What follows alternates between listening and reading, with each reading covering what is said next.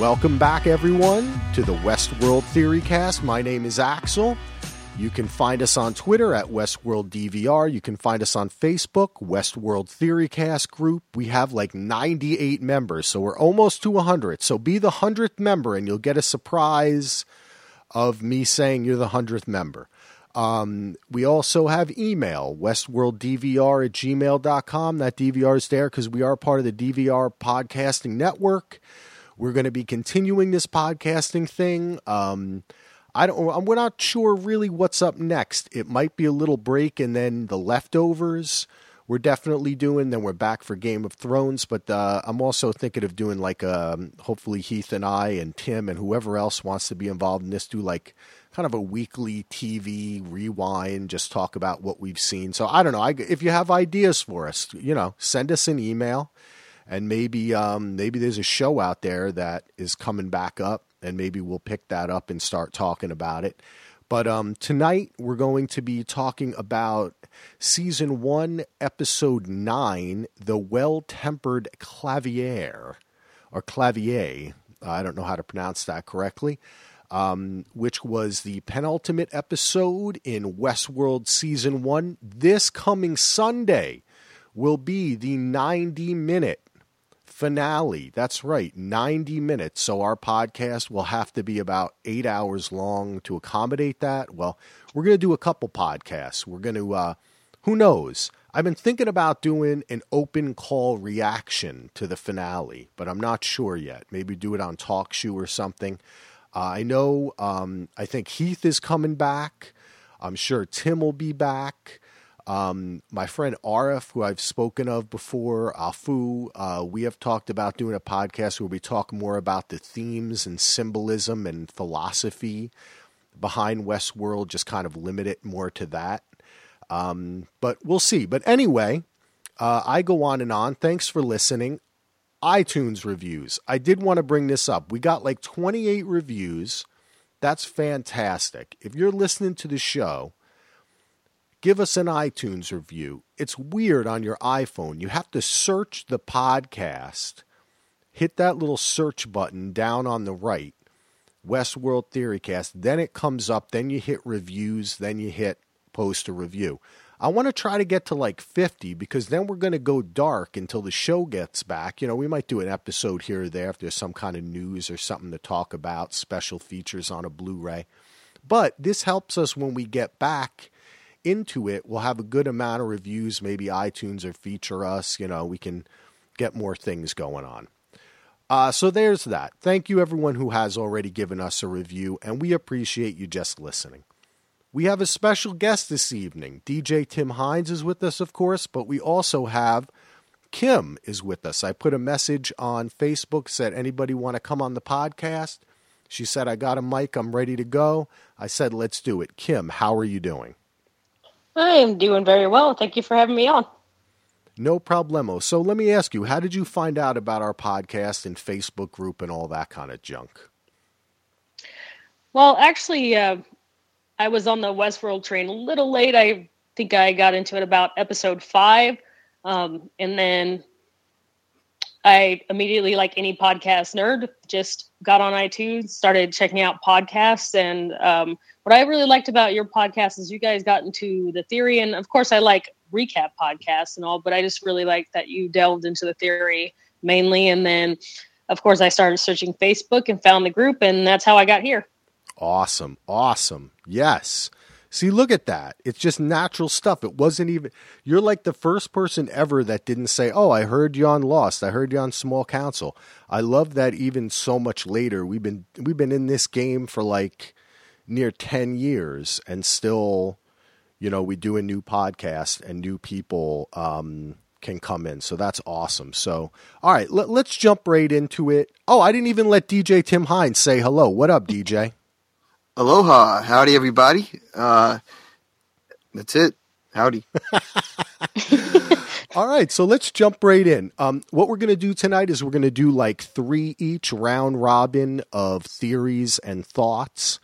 And so I'm going to dive right into it. Now, I've been listening to a lot of podcasts this week. I've heard some people go back and forth on this. There was a great talk about this that I heard on Shat on TV, who are kind of the new guys on the block taking it over. I like that podcast. I can't remember which dude it was that was talking about it, but I had tweeted at them too. And some other people had asked, what's with the whole scene where Maeve is engulfed in fire with Hector? They're making love. She kicks the thing over. And a lot of people are saying, why are they burning in a fire? Why is that the way to go? And then I heard people arguing, well, did she turn up his pain threshold and all this? I just want to settle this. I think it is 100% because she needs a total rebuild. She's got to get that C4 explosive out of her C6 vertebrae. And the only way to necessitate a total rebuild, basically taking out her positronic brain, putting it into some new body, which I would think would look like her, is to do that. You have to burn the whole body up. So that's what'll be left. And she'll be able to get, she's probably already run some kind of program when she was in the lab to make sure that they build her without the bomb, and maybe Hector too. Maybe all a bunch of new ones will be built without the bomb. But I just wanted to bring that up. What do you think about that, Kim?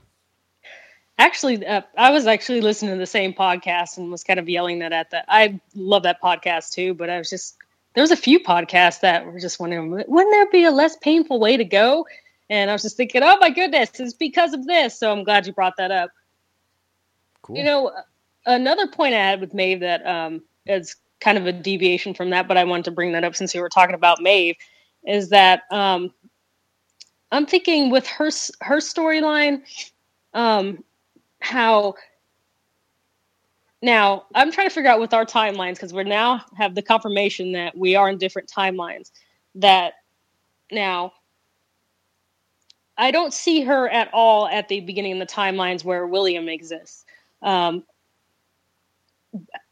I've seen her exist where Clementine actually is around, I know, because she was in the room with William.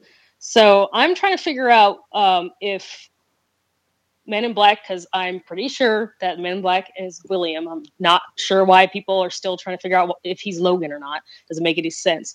So I'm just trying to figure out if Man in Black, and he runs into the story he made where he kills her and her child. He sees that her cornerstone is what keeps her alive after he, of course, stabs her and she goes running out and sees she's alive. I'm wondering if that's the point, after all this time he's been coming back to the park, he realizes this could be the key to waking up the love of his life, Dolores. And this is why he's been dragging this woman into the barn and not actually raping her, but possibly opening her up to see how far she has progressed over these years, to see how closer to human and sentient she's become. So that's what I'm thinking, because I think Maeve is a newer creation, because I did not see her in the old timelines, but somehow this ties in when he sees her. She doesn't exactly just die and get ready to go rebuild, but she kind of stays. Tim, what do you think about the burning up to be to move on, and then we'll get into what Kim said. Well, sorry about that. That's all right. I think that she's right on line with pretty much how I'm thinking, that Maeve definitely is a newer model, because we said MIB, if we believe his story, is that his wife died a year ago, and his first reaction was to go hog wild, and he killed Maeve. Now, I believe that was the beginning of Maeve's storyline when she was built. And then when you see the Bernard flashbacks of we're going into his memory banks, one of the conversations is him and Ford talking about when Maeve stabbed herself. So I feel like they rebuilt her with a different story, and that's her probably one of her only big memories to go back to. Now, as far as the fire part of it, I feel like that's now the next part after she that's like I feel like that's the current present time. And where she's with Hector, I don't think that they're going to burn in there. I feel like they're in there. It was like a sensual, sexual scene. And no, I feel no, I really do. I don't think they're going to burn. I think they're going to walk out of there because at one point it was the angle of the camera was from outside of the opening of the tent, and then she kicks it and it engulfs that inside. But then at the end, it kind of went on the outside. I feel like something's going to happen. They're going to move. Possibly, I even thought maybe she burns her flesh off and Hector's flesh off to get another vertebrae to swap parts. I'm not, that's like wild stuff. But I don't think they're going to burn. So I can't really go past anything like that. Interesting. Okay. Interesting. I'm glad you thought differently. I just think definitely that's what I thought definitely is that she keeps on talking about the needing a total rebuild and that the way to do that is to burn herself up. But if you don't think so, because I've heard there was another idea that's like she's trying to make a fire or distraction. I heard on another podcast or something, and I just kept on, like Kim was saying, I was like, nah, they need the total rebuild. But if you can see that too, it just goes to show how different you can see. As far as what you had brought up, Kim, I may be wrong about this. It may have been Clementine, but I thought that when Dolores was flashing back like 35 years ago, where I have another question about that if we're talking about the actual right times, but to when they were teaching them to dance, didn't one of the instructors, employees say, Maeve, stay with your partner? She did. So, oh, good point. So I think that Maeve is an original. That's why I'm stricken to this point as to whether or not Ford knows what's going on with Maeve or he doesn't know what's going on with Maeve. So this whole idea that you guys were talking about in some way that she's newer or that, I don't even... I'm not even quite sure that was her.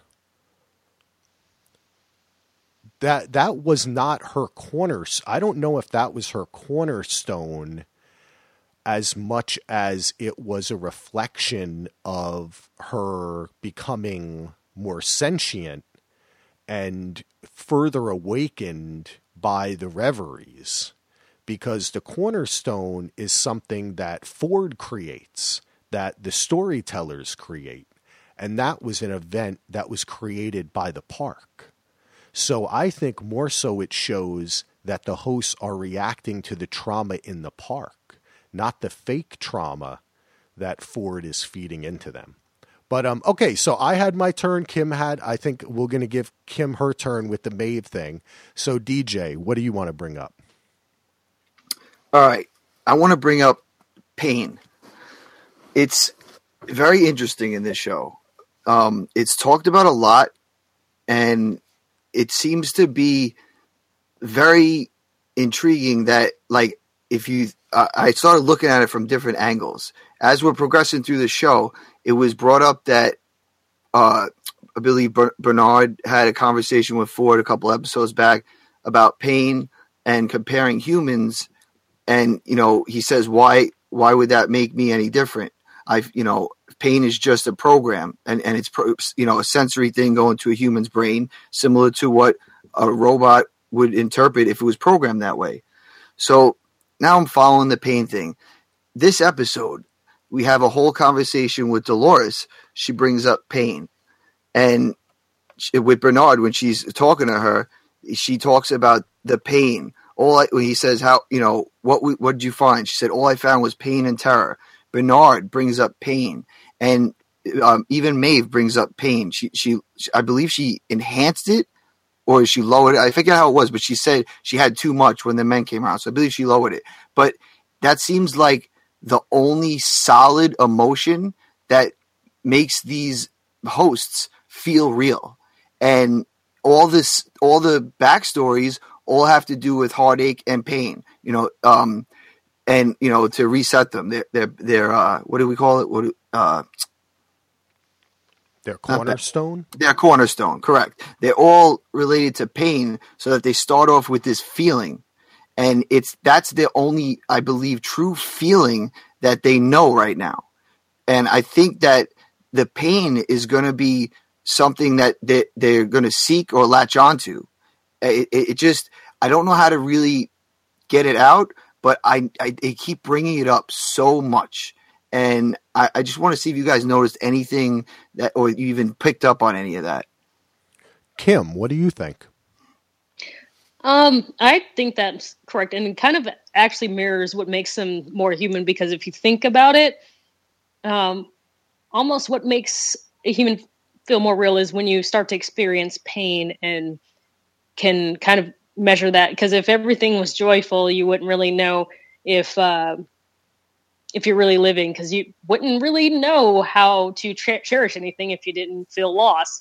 So I think that kind of goes with how Ford is trying to make them, and it seems to me Ford is trying to make them a little more close to.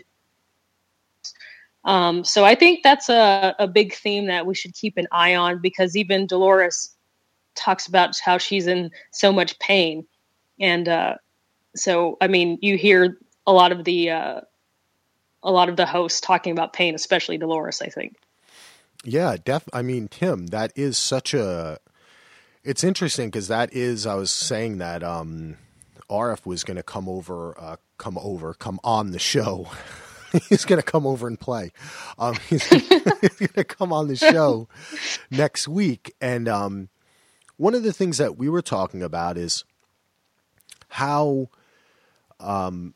Ford in a way, it kind of represents the religions of Abraham, the people of the book, Christians, Muslims, Jews, who in a sense, God is this kind of all-knowing, all-seeing figure who has the ability to take your pain away. You know, I grew up Catholic, and one of the things you say is, Jesus take away the sins of the world. Right. And in Ford's world too, there is that idea of this, there is this original sin, and that original sin seems to be when Dolores woke up, and that has caused him to strengthen his grip on the host, were at the same time feeling as though he is some God to them, that, and they are greater almost, right? They can be greater than us because he can take their pain away, but they can only be great with him, right? Like if they obey him.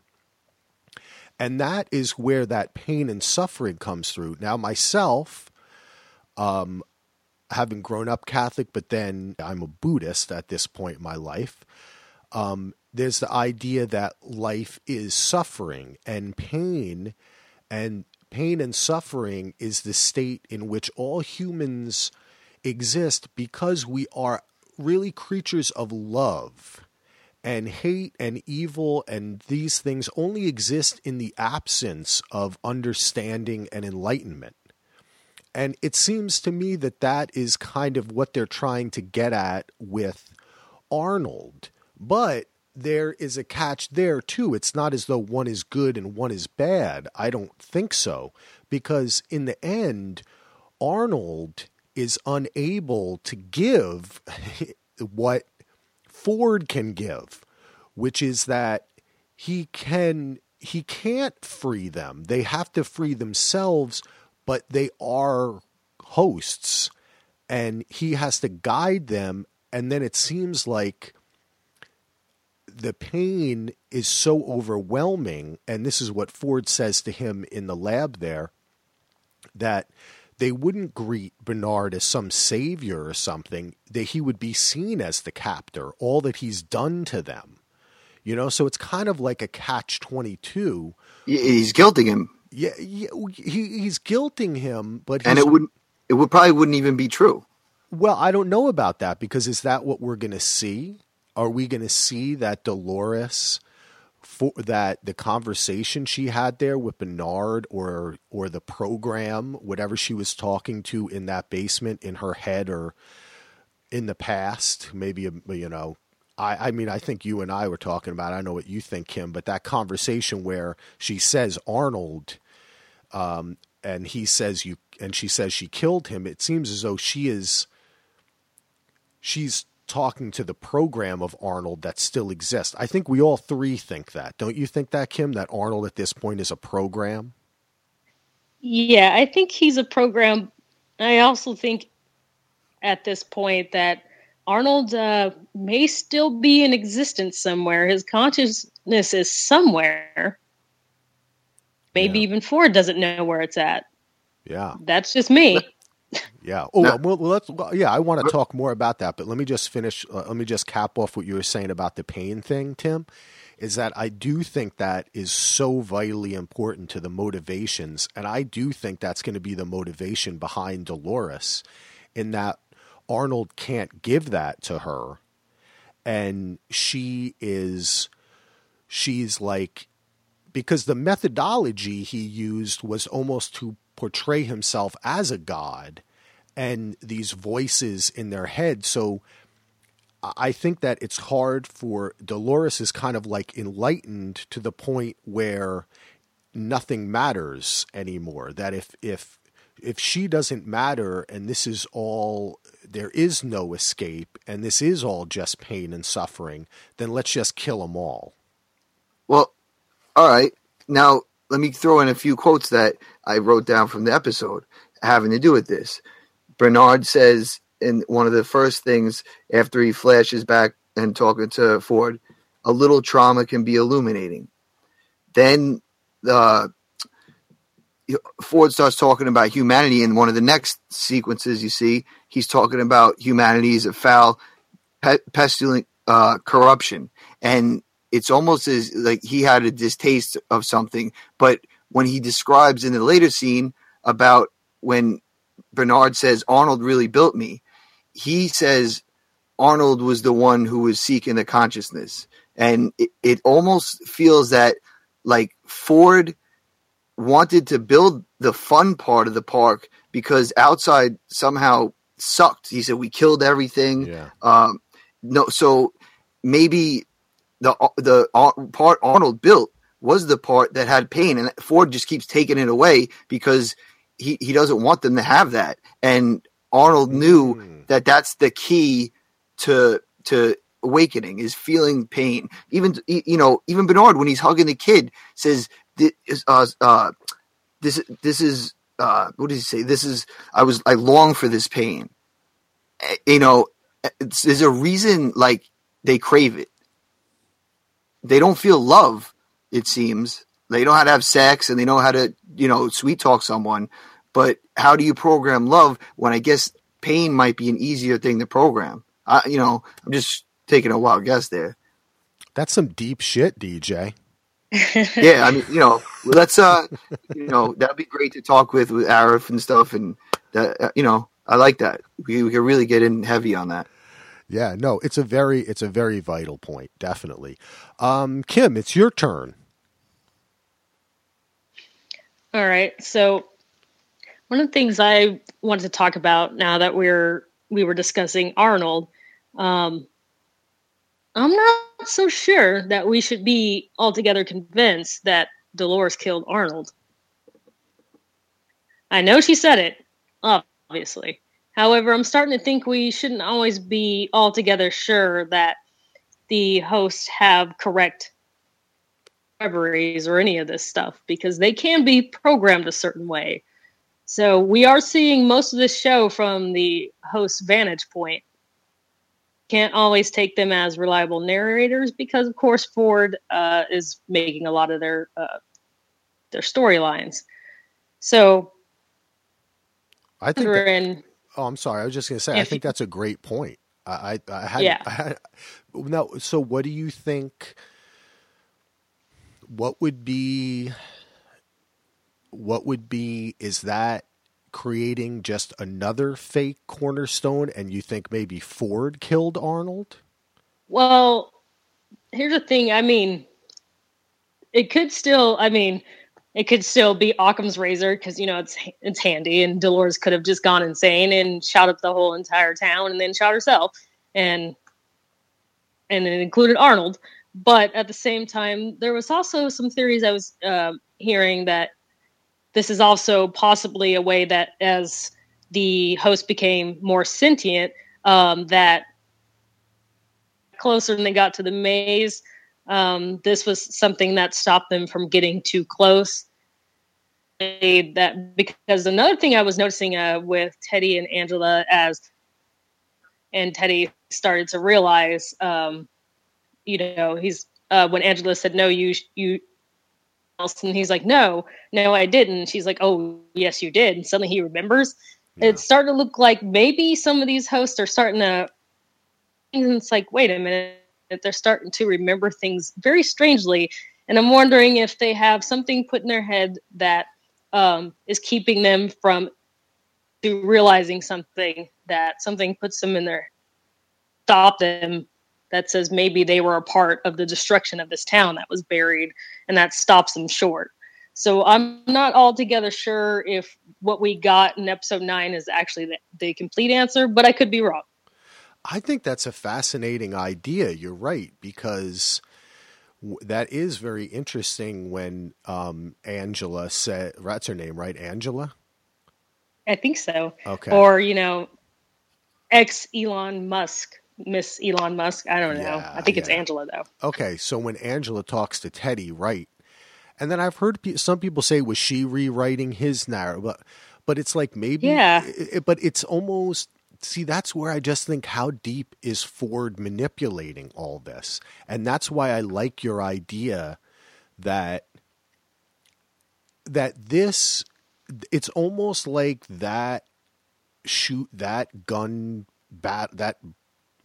bludgeoning, whatever you're going to call it, that massacre that seems to have been taken place with Teddy and Dolores too, is blocking them in some way, right? It is like Bernard's kid or whatever. It stops him from going deeper and understanding what really happened. And maybe just that never happened. Or maybe that was a way, because it seems like that town was so idyllic, and maybe this was at the point where they had all those nice stories, and maybe this was the first time they did the bad stories, because even the way that people are reacting is, it seemed more passionate than when they're running away in the streets of Sweetwater or whatever, you know? Yeah. They seem more shocked and surprised. Then I had the idea that maybe the reason why Teddy was involved is because Dolores kind of maved him and was like, we've got to kill everyone and take everyone out. And then she kills herself, and maybe Teddy kills him. Maybe she kills him or something. But the idea that all never happened is an intriguing one. And the idea that, you know, she didn't kill Arnold either. And these are all just lies to keep them from seeing the truth, is something that we have to accept, because they've done that to us the whole season. What do you think, DJ? It's real hard to confirm without knowing which part of the time frame we're in, because when Ford says he's introducing Wyatt, it doesn't seem like that new time frame where he's talking about the new narrative he wants to build, something that won't be a retrospective. So I'm thinking the Wyatt thing might be a little bit earlier than the current timeline, because it's very strange how Angela, which actually is her name, very, very awesome, Kim, if you know that, she has that ability, like she slices Ford and then hooks him up to that thing where he could have possibly got killed by, you know, with the horse, when if the horse ran away. And she speaks so differently than everybody else. Like, she's almost unlocked, possibly by Ford, to mess with the narrative, to really mess with MIB, to kind of get him out of the way without really getting him out of the way. But if MIB was really such a threat to Ford, he's shown us that he's killed 2 people so far. So like, why would MIB be so different? And is it almost like a game for Ford that he wants MIB to get to the spot? and it makes it seem like maybe those things that Angela did to MIB weren't actually going to hurt him, because they, you know, they did go. Logan said previously that you can get a little roughed up, but you're never going to like get seriously hurt. And the knife face cut, apparently we saw that thing that could heal the face or heal the wounds. So I guess that's not really too big a deal. So I don't know if she's broken or if, you know, or like with a different code, or if she's actually doing what she's supposed to be doing. So it's real hard to tell with her, but the Teddy thing, when she tells him, well, no, that really wasn't how it was.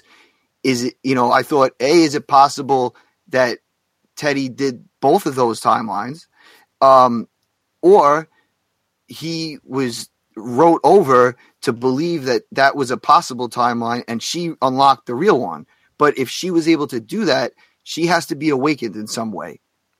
It's very cool to know all that, but I feel like that stuff will be revealed possibly at the end of the finale, or maybe even go into next season, because they even had that in the background lurking was Wyatt's guy with the mask and the horn on it, which we don't even really know if it's a guy, because it was like grunting and stuff. It didn't say anything.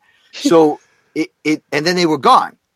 So like, you know, did Ford come up and grab them? It's a whole weird dynamic. Like, where did they go? Yo, you bring something up interesting too, dude. They were like taking apart the other hosts and stuff like that, almost like scavenging parts from them. Okay, well, before we go too deep into that, what did you think about Kim's initial idea that Dolores did not kill Arnold?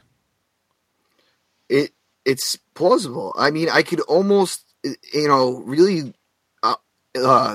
accept a lot anybody's outlook, because there's so many loose ends in the show that the writers could listen to this podcast and be like, that's great, Kim, and then write that next week. Like, it's really like it's so many avenues to go that could be, and maybe Arnold is using that guilt again, the pain feeling, to say that to Dolores so that she feels bad. That's an interesting idea, that it's not Ford that's manipulating. It's actually Arnold is manipulating her still. Well, I do believe that Arnold is escaped from a Bernard body. And I'm not sure if Arnold originally looked like Bernard, but whoever his image is, which I think his image talking to her at the end of last episode, at this episode when she said, I killed you. That is, to me, certainly code, because he was, we'll get into this later, but he was dressed like a completely different thing. He kind of talked a little more fluid. And it was similar to those voices. Like, it wasn't like something we would feel Ford would program in. So I feel like he's using, and when Ford awakened him in the scene, we see Bernard's his first vision when he says, wake up. And he says, welcome back, my friend, which I'm going to assume is to comfort Bernard coming into the world. And then he says, we made you the way we wanted. So they obviously teamed up to make him. So possibly. No, dude, no, I think it's pretty plain that Bernard so you're saying that, okay, in the show, Ford said that he made Bernard years later in the likeness of Arnold. Mm-hmm. So he said we made you. But I think as he said, another podcast I saw something on Reddit about that. I think the we is more likely to be saying we made you, as in, we made this park, these robots, you. Yes, I made you because Arnold was already dead, but I used his code and he lives on in this, in everything that is made. But maybe I'm wrong. Maybe you're right. Maybe he made, but maybe he's lying. It seems to me that you're having a different translation of the show rather than theorizing that Ford is lying about that.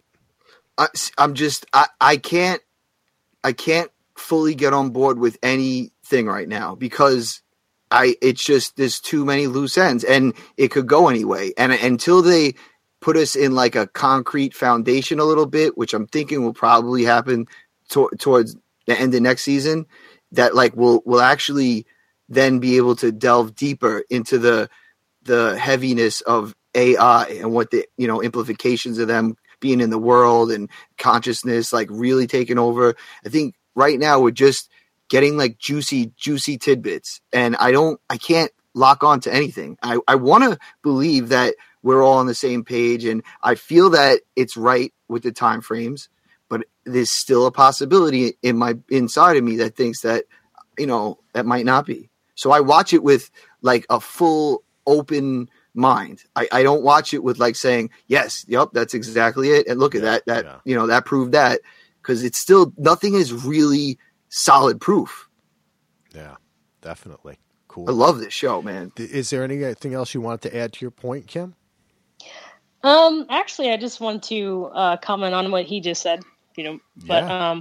The only way I can get on board with that sort of thing, with the we part, as if for some strange reason, Arnold was like, okay, I love my creation so much that I would love to become a host. And for some strange reason, it failed. And I don't know how they would contain Arnold's consciousness for so long. Because, it's like Bernard was built like forever after his death. And finally, somehow... Ford was able to get his consciousness into this, and then all of a sudden Arnold's like, oh crap, this sucks because I did not realize how much Ford was going to be able to control me. And then Arnold's forever trying to get out of this whole Bernard thing because he's being controlled, and he did not have a clue how crappy it was going to be a host version of himself because he doesn't have as much control. So that's about the only way I can get on board with that one, but I don't know if I would exactly enjoy this show if it was really Arnold was like, I love my host so much, please kill me. And but check this out. I think that's an interesting idea, Kim, because you could, this is the theory cast, so we're going down the rabbit hole.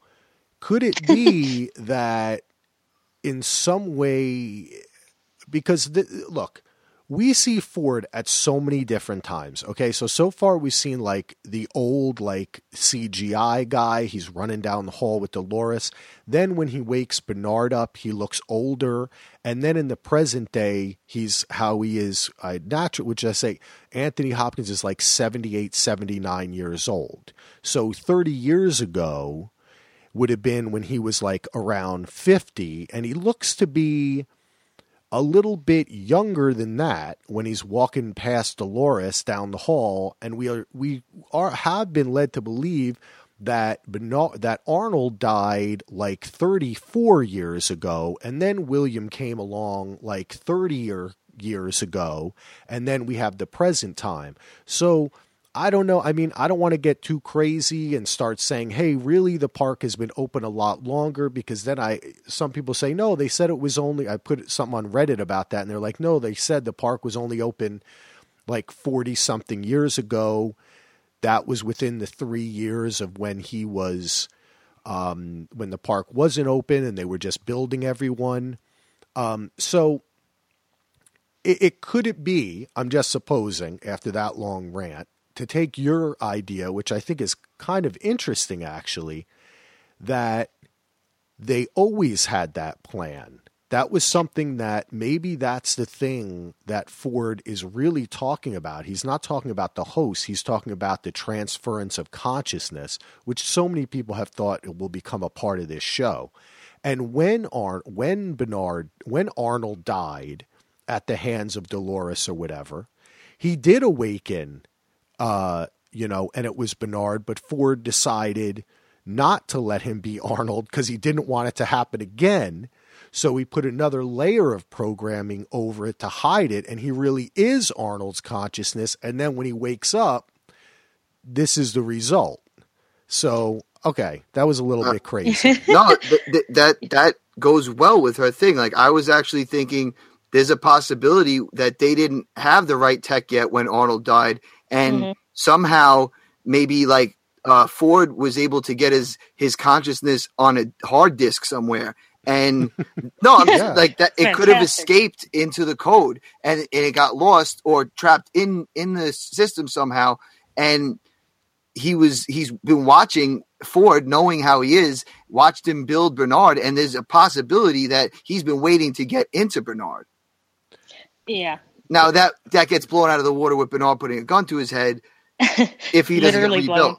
Yeah, this is Theorycast, so we put it out there. It's interesting. Yeah. Hey, can I just let's just do a quick round robin, and then I think it's like Tim's turn after this, but just really quick because you mentioned it, without too much detail. Now, is Bernard? Is that the end of Jeffrey Wright on this show? Is Bernard? We're not going to see him anymore? Tim, yes or no? No, absolutely not. He'll be back. Okay. Kim? No, he'll be back. Okay. I say the same thing. I say he'll be back. Maybe not as Bernard. Maybe as Arnold. Maybe as Bernard. Maybe as Arnold Bernard. as Weber. Maybe as Weber. Maybe as Low Weber. Weber Low. That sounds good. That doesn't sound right. If he came back as a guy named Weber Low, he'd have like a Izod shirt on and his collar up, like with some boot shoes or whatever those are called. All right. Awful. DJ Tim Hines, do you have something you want to hit us with? All right. I got two things. The first thing is something that really we don't need to discuss. I just want to bring up that something I kind of would like to know. It's a silly thing, but I want confirmation on how the Wonka Vader works. And like, we kind of saw it with Hemsworth going up, and then you see like that train moving thing like fly by, and I'm like, how does this work? I want to know. And then Maeve pops up right behind Hector. I'm like, what the F? Like, I need to know this. This is it's so OCD, but I need to know what that is, because that would help me also put things into place, like how people pop up everywhere and how big this place is and how the hell they can get, if it's many miles, they're right there. It's just kind of crazy. All right. But that being said, Hemsworth. All right. Did you guys find it so annoyingly stupid, like a horror film, when he's like, oh, she's out there? All right, I'll go check it out. And he's by himself, when the last time they went out with like a whole squad with like machine guns in the first and second episode. And then he goes out with what was the girl's name? Elsie? Elsie. He goes out with Elsie the second time, and then she goes out by herself. And now he's by himself. Like really? I don't know. I found that like to be super cheesy. And if you didn't or did find it cheesy, which I'd like to know, who got him, and what do you think the purpose of that was? What do you think, Kim? Well, if I recall, like, there was the time where, I don't know if they were in the super amazing elevator thingy, but when he was with Elsie and she made a point about the gun he was carrying, did he not have it in the scene where he's out there looking for her? No, he did. He pointed the gun, but the guy jumped from the other side. Oh, okay. So I was like, why didn't you just pull that up? But that scene was really weird, because I'm wondering who these weird creatures are that came after him. And I'm thinking maybe Elsie is not dead. Well, it's definitely Ghost Nation. That was the guys that were attacking him. Yeah. But I also, nobody that's not, hasn't watched American Horror Story is not going to get this, but I really wanted him to start yelling Croatoan at them and see if it would have worked. I never watched it. Okay. Never mind. I like your idea that Elsie isn't dead. And I heard that on some podcasts, I think, I thought that was an interesting idea. Not that you took that from a podcast, but I'm just saying that that idea is out there, that maybe she reprogrammed them to kind of grab him and not respond or something. Yeah. But maybe it's Ford cleaning up. Maybe it's, I've been saying all along about Arnold being this, lost in this system, that maybe he's manipulating the narrative too.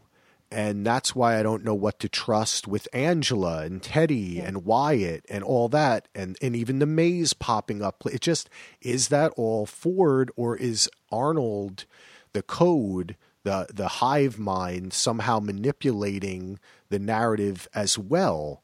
And he's taking out, but what would be the purpose of taking him out? He got nosy about Bernard, and anything that happens to Bernard, Ford knows about, right? Because he can see it. And he's just, and he worked with Teresa, right? So, you know, what's the advantage to taking him out? That's why I found that scene to be kind of strange too. That's why I think the scene is more about them than it is about him. You know what I mean? Mm-hmm. And well, what they're going to be. Also the fact, I mean, he can't have killed Stubbs, because I'm thinking, how many people can disappear from this place? Yeah. Like, you can't just start on a killing spree. They're going to start wondering. Yeah, unless maybe that was the host being built in the basement. But all that to replace Stubbs? You know what I'm saying? He's the third Hemsworth, for Christ's sake. And wouldn't it be odd, like, if he's missing and Elsie's on vacation and, like, no one else is going to be like... It was weird. It was. That's a that entire point. Department is just gone, and it happened so fast. Did you notice that? Like, they just, like, everything else was like heavy, and then they jammed that in like fast 2 minute scene, if that, and then it was off of that. So like, it was really like sprinkled in, like, just to be like, I don't know, like for us to be like, maybe next season, holy shit, remember when that happened? Oh, you know, like one of those things. I'm, you know, it was weird. Yeah, definitely. I like that, though, Tim. That's a good catch. And I definitely think that it's more about the Ghost Nation than it is about Hemsworth, you know? But maybe I'm wrong. I mean, I thought they were making a Teresa host, and then all of a sudden she's laying on a platter. Someone has controls, though, because they shut off the signal. Yeah, that's why I like what Kim said. I'm going with what Kim said. I think it's Elsie, because I love Elsie and I want her to be more in the show. And I didn't like her kind of like almost dying off screen. I don't consider this weird. That's why maybe Bernard kept on going back to that memory. So could it be that Bernard, okay. So I'm going to just bust it out. I think it's my turn anyway. Tinfoil. That's what I think about these. We're still being played with the time frames and the conversations that we saw with Bernard and Dolores in the secret room. Those conversations could be that was Arnold, but the things that they talk about, maybe she's always been having these conversations in her mind with Arnold, right? Like none of those were real. It's just part of the maze, you know, and her remembering and all that, or coming in contact with the AI Arnold. But is it possible that those conversations were not so far in the past, and they were actually in the present? And it's not MIB messing with her in the barn that set her off on this mission. It's that Bernard, or he already knew he was a host, and he was tricking Ford. And this whole game where he had Ford lead him down and tell him, he was kind of baiting Ford into doing that to wake up parts of himself that he couldn't wake up. Like, his back door was Ford. He used him, and that gunshot or whatever, we're going to find out was fake or something like that. And Bernard is going to go and meet up with MIB and Dolores. And that's what I'm saying. That Bernard is awake, and he's Arnold, and he knows it, and he's awake, and we just haven't seen it. Now, taking that, and he killed Teresa, but he couldn't stop himself because he's not awake enough yet. Ford still has some control over him. Oh, I feel that we're still seeing old time frames, because if you look, I really been observing Bernard's clothes and the tripod, which in a flashback scene was once a biped, and they have all different stuff on. And it and that what you're saying like makes a lot of sense. Like it's like we're gonna find out that I think that when the part where Bernard blew his brains out either was a little bit before where he gets a rebuild, and then we're going to see a scene that we didn't really even think was the future related to that. And we might not even like, okay, that, going, you know, okay, hold we on, might hold be on. Off, but we might be off on the timeline thing, like okay, the time frame. So you're saying in more than just that scene, you think that this, okay, I want to say that I understand this theory, and this is, I guess we should call this the loop theory. That this like that. Same thing has happened so many times before. But I think that can get too tangential. So I just think that it would almost be impossible for them. I don't know. I see where you're coming from, DJ, and it does kind of validate a little bit of what I was saying too. But then invalidating it makes me think that maybe that's a little bit too complicated. You catch that, Kim? Do you know, you see what he's saying? Yeah. The only thing I can think with, I was kind of getting the feeling that this might not be the first time that Ford has had to have Bernard possibly end himself. It almost seems like maybe Bernard has gotten close to figuring it out, and then maybe Bernard's like, oh, or Ford's like, oh, well, maybe he's closer to being more like Arnold, and he gets disappointed or something. And then maybe this isn't the first time that Bernard has had to end himself. That's let me kind of back that up, because I wrote it down. There's one scene, Bernard has no tie.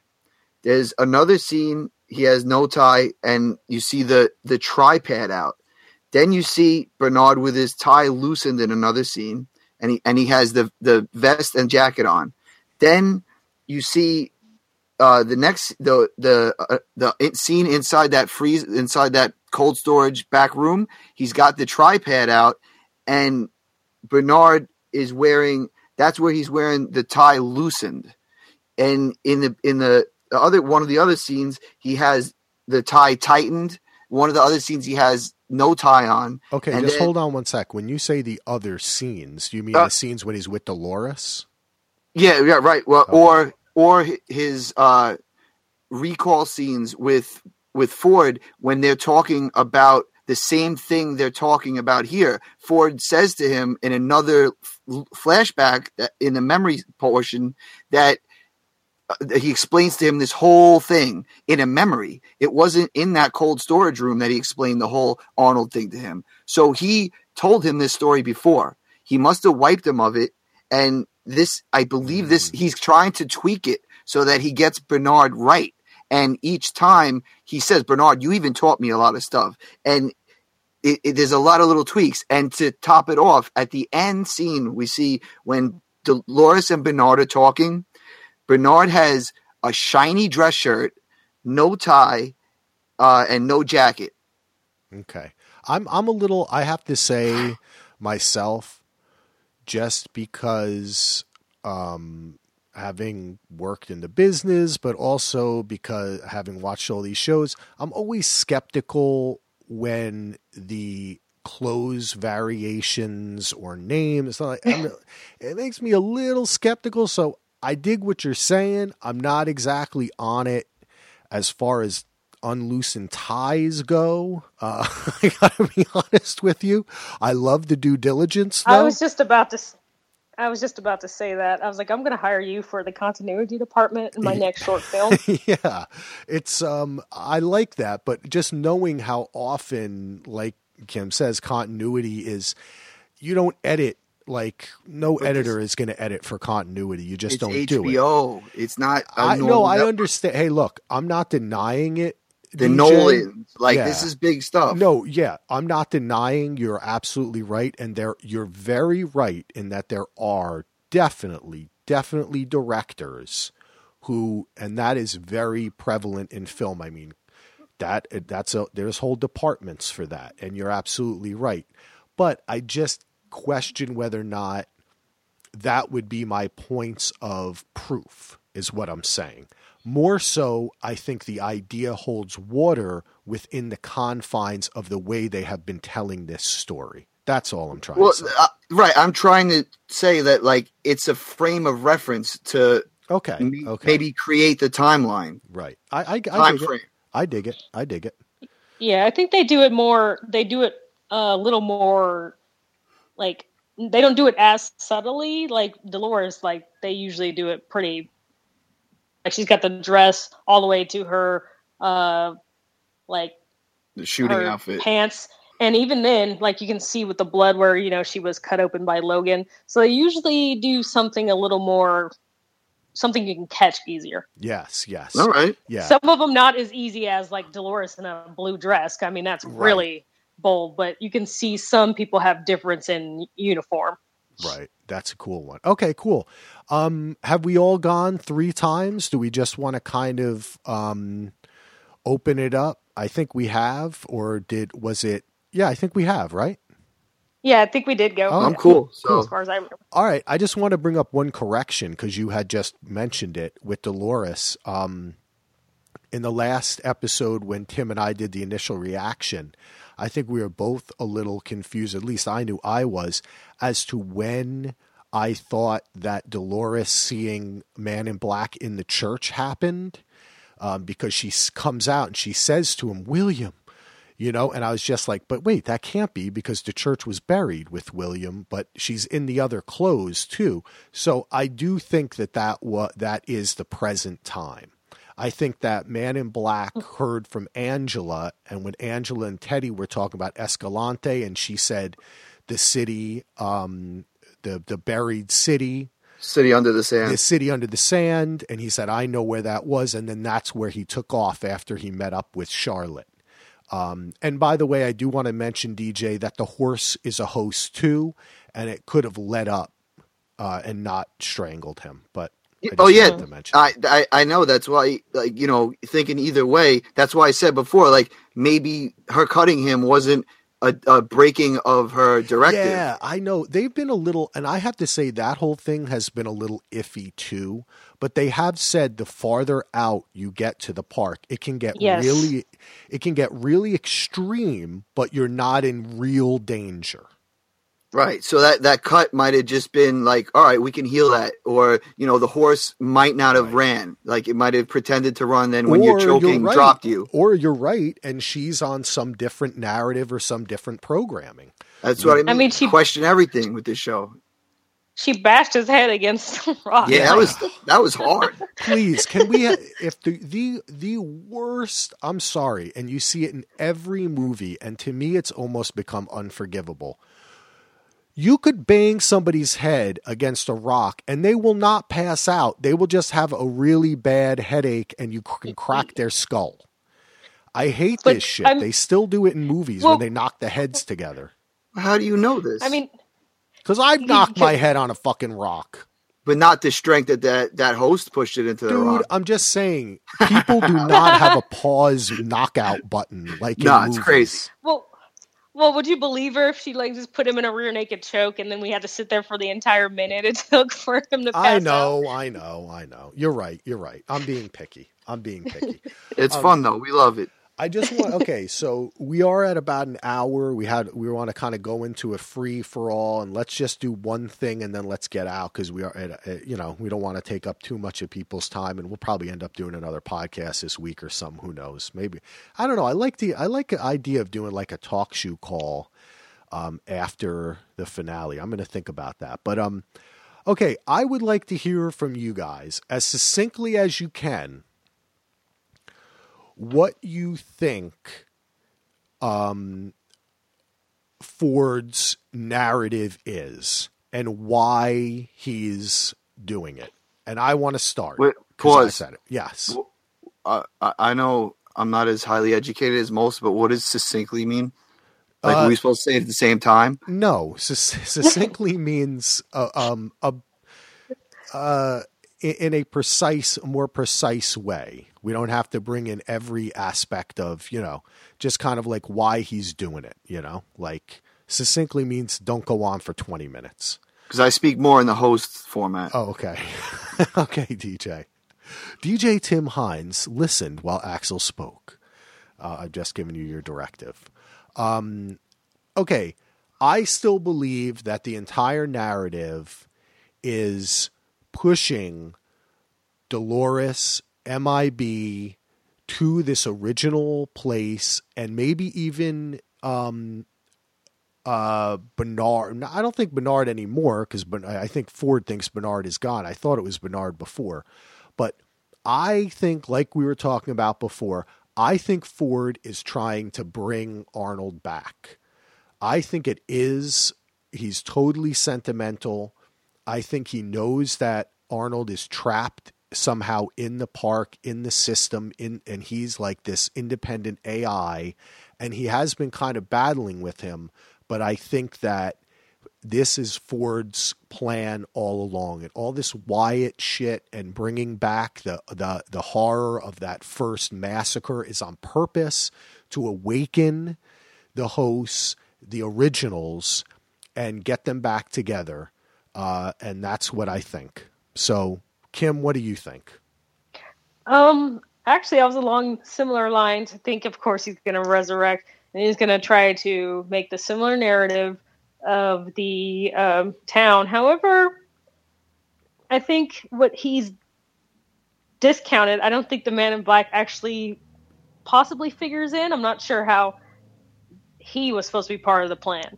But even though he's trying to get Arnold back, I think his whole problem was, especially when he's talking to his robotic version of his son, when he was kind of confused as the Arnold told him to kill the dog, that what he hasn't figured out is that Arnold might actually be already into some of these original hosts. So he might get a big surprise when he starts the city up and realizes all these hosts, that the original hosts that are rising up, and he's recreating this narrative, are actually going to be his downfall, because Arnold is going to come back, but it's in the form of all these hosts that he had a hand in creating. Okay. DJ. All right, this is a little crackpot tinfoil hat out there, but I feel that Ford doesn't know the extent of the Arnold thing. He thinks it's some glitches. I don't think he really even thinks Arnold's still in the programming. And I feel that Ford, when he mentions that to Charlotte, this will not be a retrospective. I think that was the clue that he's trying to build future world, and that when Dolores talks about the flood is going to come right through that valley, and that he's going to destroy what was there. And there's going to be something that happens because Arnold's around, and there'll be some kind of conflict. But Ford's plan, I feel, is he's building future world. Oh, so he's destroying everything. Oh, that would make more sense if the flood comes through and destroys that town that's been buried. That'd be a lot. Now I thought of that for a while. And in our group, someone had mentioned the possibility maybe every season is going to be, one of the, like they had Roman world and whatnot. We might see them moving around. Now, that's, that's a little out there, but my theory's out there, but that's further out there. But I don't know. I just feel like Ford's unhappy with what's happening and the way they're trying to change his stuff, that he's going to wipe it out and start fresh. That is really interesting. Then you think that MIB and William, he's just a dude, and that whole story is separate from the narrative. Yes. Yeah. And you think that all the stuff with Wyatt and all that is just to try to kind of like keep him playing along while he breaks up the new narrative to destroy everything. See, Wyatt, I can't get into Wyatt yet because I'm still hung up on like 5 different things that the Wyatt storyline could be. So like that's the Wyatt thing is weird.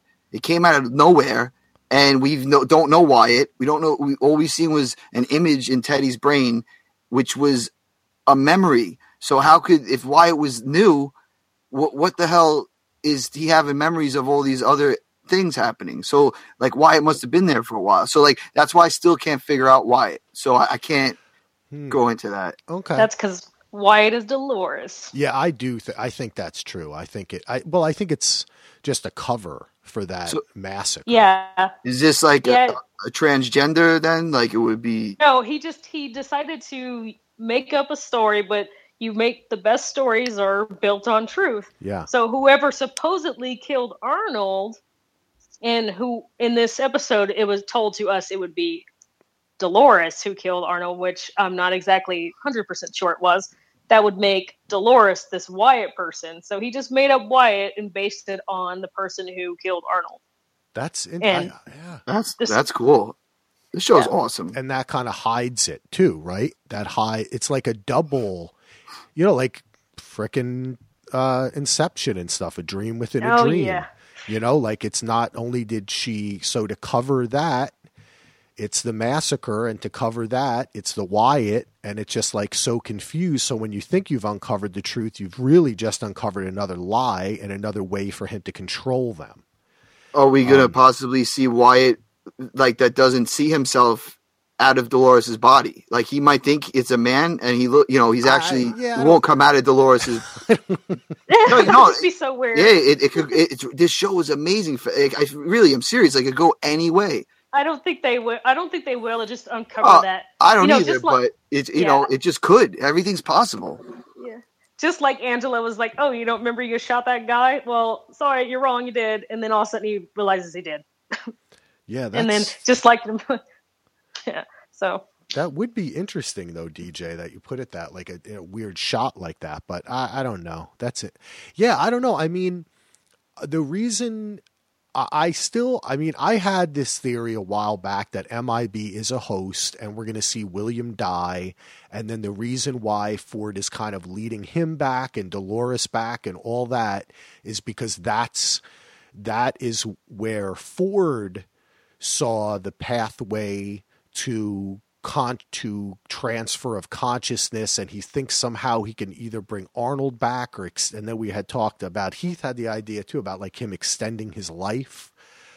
It's just amazing that we can have so many of these different ideas about this show. And I know there's been some, I've even read more and I've heard a lot of podcasts talking about it, about the whole theory culture. It's a little hard for us to talk about it when the show is called Theory Cast. That's what we do. We enjoy it. I don't think it ruins the show because I always just,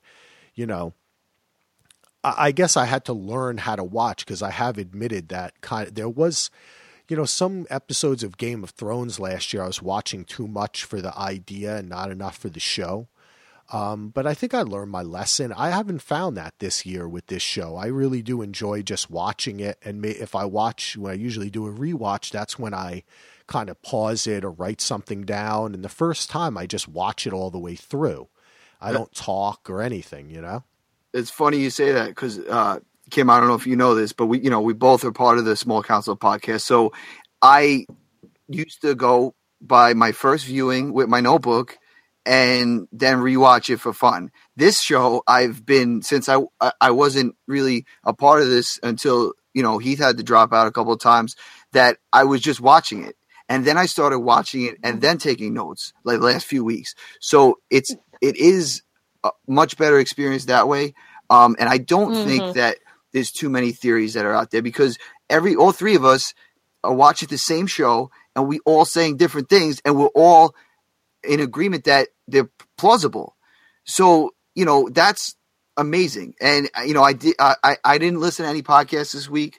But I can see how some people don't want this. Some people like watching TV and being told by what's the actions on the screen of what is actually happening. They don't want to think about what possibly could happen or, a mystery part of the show. And that's fine. Some people like that. We like, gravitate towards this kind of show because with Lost, Game of Thrones, like this is the stuff we like to think and expand these thoughts. So I can't say that, I'm sick of any theories and I love them. I love hearing wacky stuff and this show leaves it open that it could happen. Yeah. Well, I did one TV show podcast, and the first watch I always did just for fun, because I always knew there could be that possibility, and the second time I would do for notes. But every time I heard in every podcast where everybody's like, you know, it was almost like spoilers, I was just like rolling my eyes. It's like, nobody is forcing a podcast into your ears. 9 episodes in, you should have learned your lesson by now and stopped. Yeah, I don't agree with the idea that it's spoilers. And I think it's, I mean, look, there are people, I think that there are maybe some critics who get stuff early, or some people who pirate, or somehow, you know, especially when, or set visits and stuff like that, there are spoilers out there. And then there are some people who craft their theories based on a spoiler. And in Game of Thrones, that's why I really don't go on like the Reddit or anything in Game of Thrones, because they'll bring something back from the first book that they never talked about, and then it'll be in next season, you know? Yeah. And they did that so many times, and it kind of started getting on my nerves when some people would be like, well, they're probably not going to do this, but, and then they did it. So but, yeah. I kind of got sick of that, you know? To your credit, though, it's been, like you said, almost a decade of doing podcasts that we know what we even don't want to hear would be a spoiler. We don't, like, even to going into this podcast, I didn't watch the upcoming or listen to any other podcasts because I don't want to be swayed by that. To me, is a spoiler. You think other podcasts are a spoiler? No, not the other podcasts. I'm sorry. I'm just saying, like, I didn't listen to them to sway my opinion, but like the previously on, I mean, the preview that, like, to me, that would just to see one scene could shift my whole theory. I agree. And I think that people should not, Tim, this is what I agree with. And this is where I said, I really like, Decoding Westworld with Joanna Robinson and David Chen. I've been enjoying that. Yeah, and I like them. But I don't listen to their Game of Thrones podcast anymore. And the reason why is, I've said this before, is I think that I think it's specifically Joanna. She knows so much, and that's her job. She's like, she works for Vanity Fair. She interviews these people. She knows about set stuff. She knows about casting. So I think when you do know stuff, when you do watch like all of the clips that they provide and all of this stuff, and we did this in Lost, and then you try not to have it incorporated into your ideas, it's impossible. It's super impossible. And people are not that good liars, especially when you're on a podcast being casual. So I'm not saying that, if you saw the I didn't even ask Kim if you saw the preview. Maybe you did. I did. But I did. Okay, so now now we know you probably spoiled it. It's a little. I actually did not. You did not hear a single thing. Okay. Like nothing. I'm just kidding. I don't. I'm not. But that's the other thing. It's not like I'm going to hate you or something. It's just it's like you said. We'll I don't edit have you out. To. Yeah. Well, it's going to take a long time. It's going to sound weird. I'm just going to. Kim, can you just do like 100? Mm-hmm. Yeah, Axel. Oh yeah, Axel. Okay. There you go. No, the preview couldn't even give answers to any of our theories. Yeah, so we're not even close. Yeah, I mean, the best previews of all time were Mad Men. I don't know if you guys watch Mad Men, but it would be like, hello, and a door would open, a door would close, a light would turn on, and it would be like they used to make jokes about it because they didn't want, you know, he hated Matthew Weiner hated like giving out any details. But anyway, long story short, I don't think Reddit or ideas is spoilers. I think spoilers is like facts from the show, set visits, people watched the episode before it was released, you know? But that's why Bald Move did Game of Thrones season 1, and then they talk about it like they never saw it, and then they do a part at the end where they talked about it like they had seen it. But if you had seen the show and you listened to them talk about it, they were kind of making allusions to, they were trying not to, but I'm just saying it's like, it's kind of, you'd have to be a host is what I'm saying. Yeah. It's impossible. Yeah. You really can't, like, do it. Free think when you know something is going to happen. It's good. You're right. Cause you're going to use that cornerstone, that idea, that photo you saw, you know what I mean? So, but it's all just fun. Beyond me how you can not, but like, stay off Reddit. Just, I mean, I was slow to catch up to this show. 5 episodes in, and I did not see a single thing about Westworld. Yeah, like, that's true. Why you make it so hard on yourself? I don't even use that website because they spelled Reddit wrong. Yeah, that's true. They did. You know what I think it would be? I'd love to if there was a Reddit and they disabled comments. That would be that's like it takes whenever you read something, there'll be like this serious article and then someone will just say like blurp and then the next 50 replies are like bebop, woo woo, and it just descends. So it's like if DJ Tim Hines was doing all the commenting. Oh, love you, baby. All right, let's wrap it up. Okay, any final predictions, just things you want to shout out? Kim? I feel like the hosts, I just feel very bad for them. That's all I gotta say. Every time I watch it, I know some people don't have an emotional connection to the host yet for some strange reason, but I just honestly feel terrible for the hosts. Yeah. Well, yeah, they are not free. They are just being used. It is pretty terrible. DJ Tim Hines. Oh boy.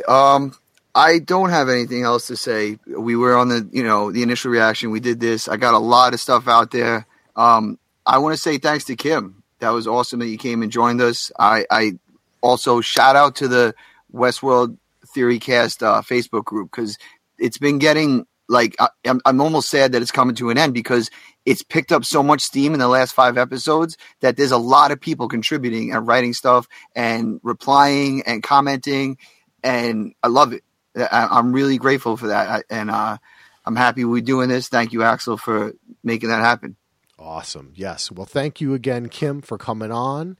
Thank you, DJ, for coming on. Thank you, Axel, for being me. And I appreciate everyone listening. Give us some iTunes review. I want to try to hit 50. That would be awesome. Tell everybody, tell your friends. I'm really most fascinated to see how we are sitting here a week from now speculating on season 2.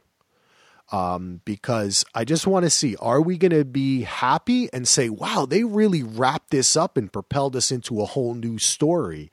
Or are we going to be like, why didn't they just tell us MIB was William? Why didn't they, you know what I mean? Like, are we still going to kind of be asking a lot of the same questions going into next season? And also I'm interested to see, does anybody die? I think, Kim, you thought that Ford might not make it out. Does MIB make it out? If there are 2 timelines, are we going to continue with both of them? Are we going to lose William?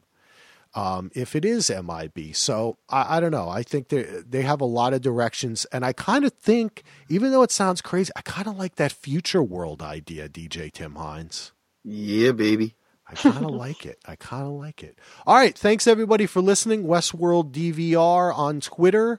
Westworld Theory Cast, our Facebook group, westworlddvr@gmail.com. Thank you all so much. Thank you also very much to Tom, UK Designer, Tom_UK_designer for our awesome logo. I think that has brought a lot of people in. I look at it all the time and people say, what an awesome logo. I love it. Check us out on YouTube. YouTube, baby. We're hip. We're happening. And also, don't forget to say howdy to your mom for me. Oh! All right, that was awesome.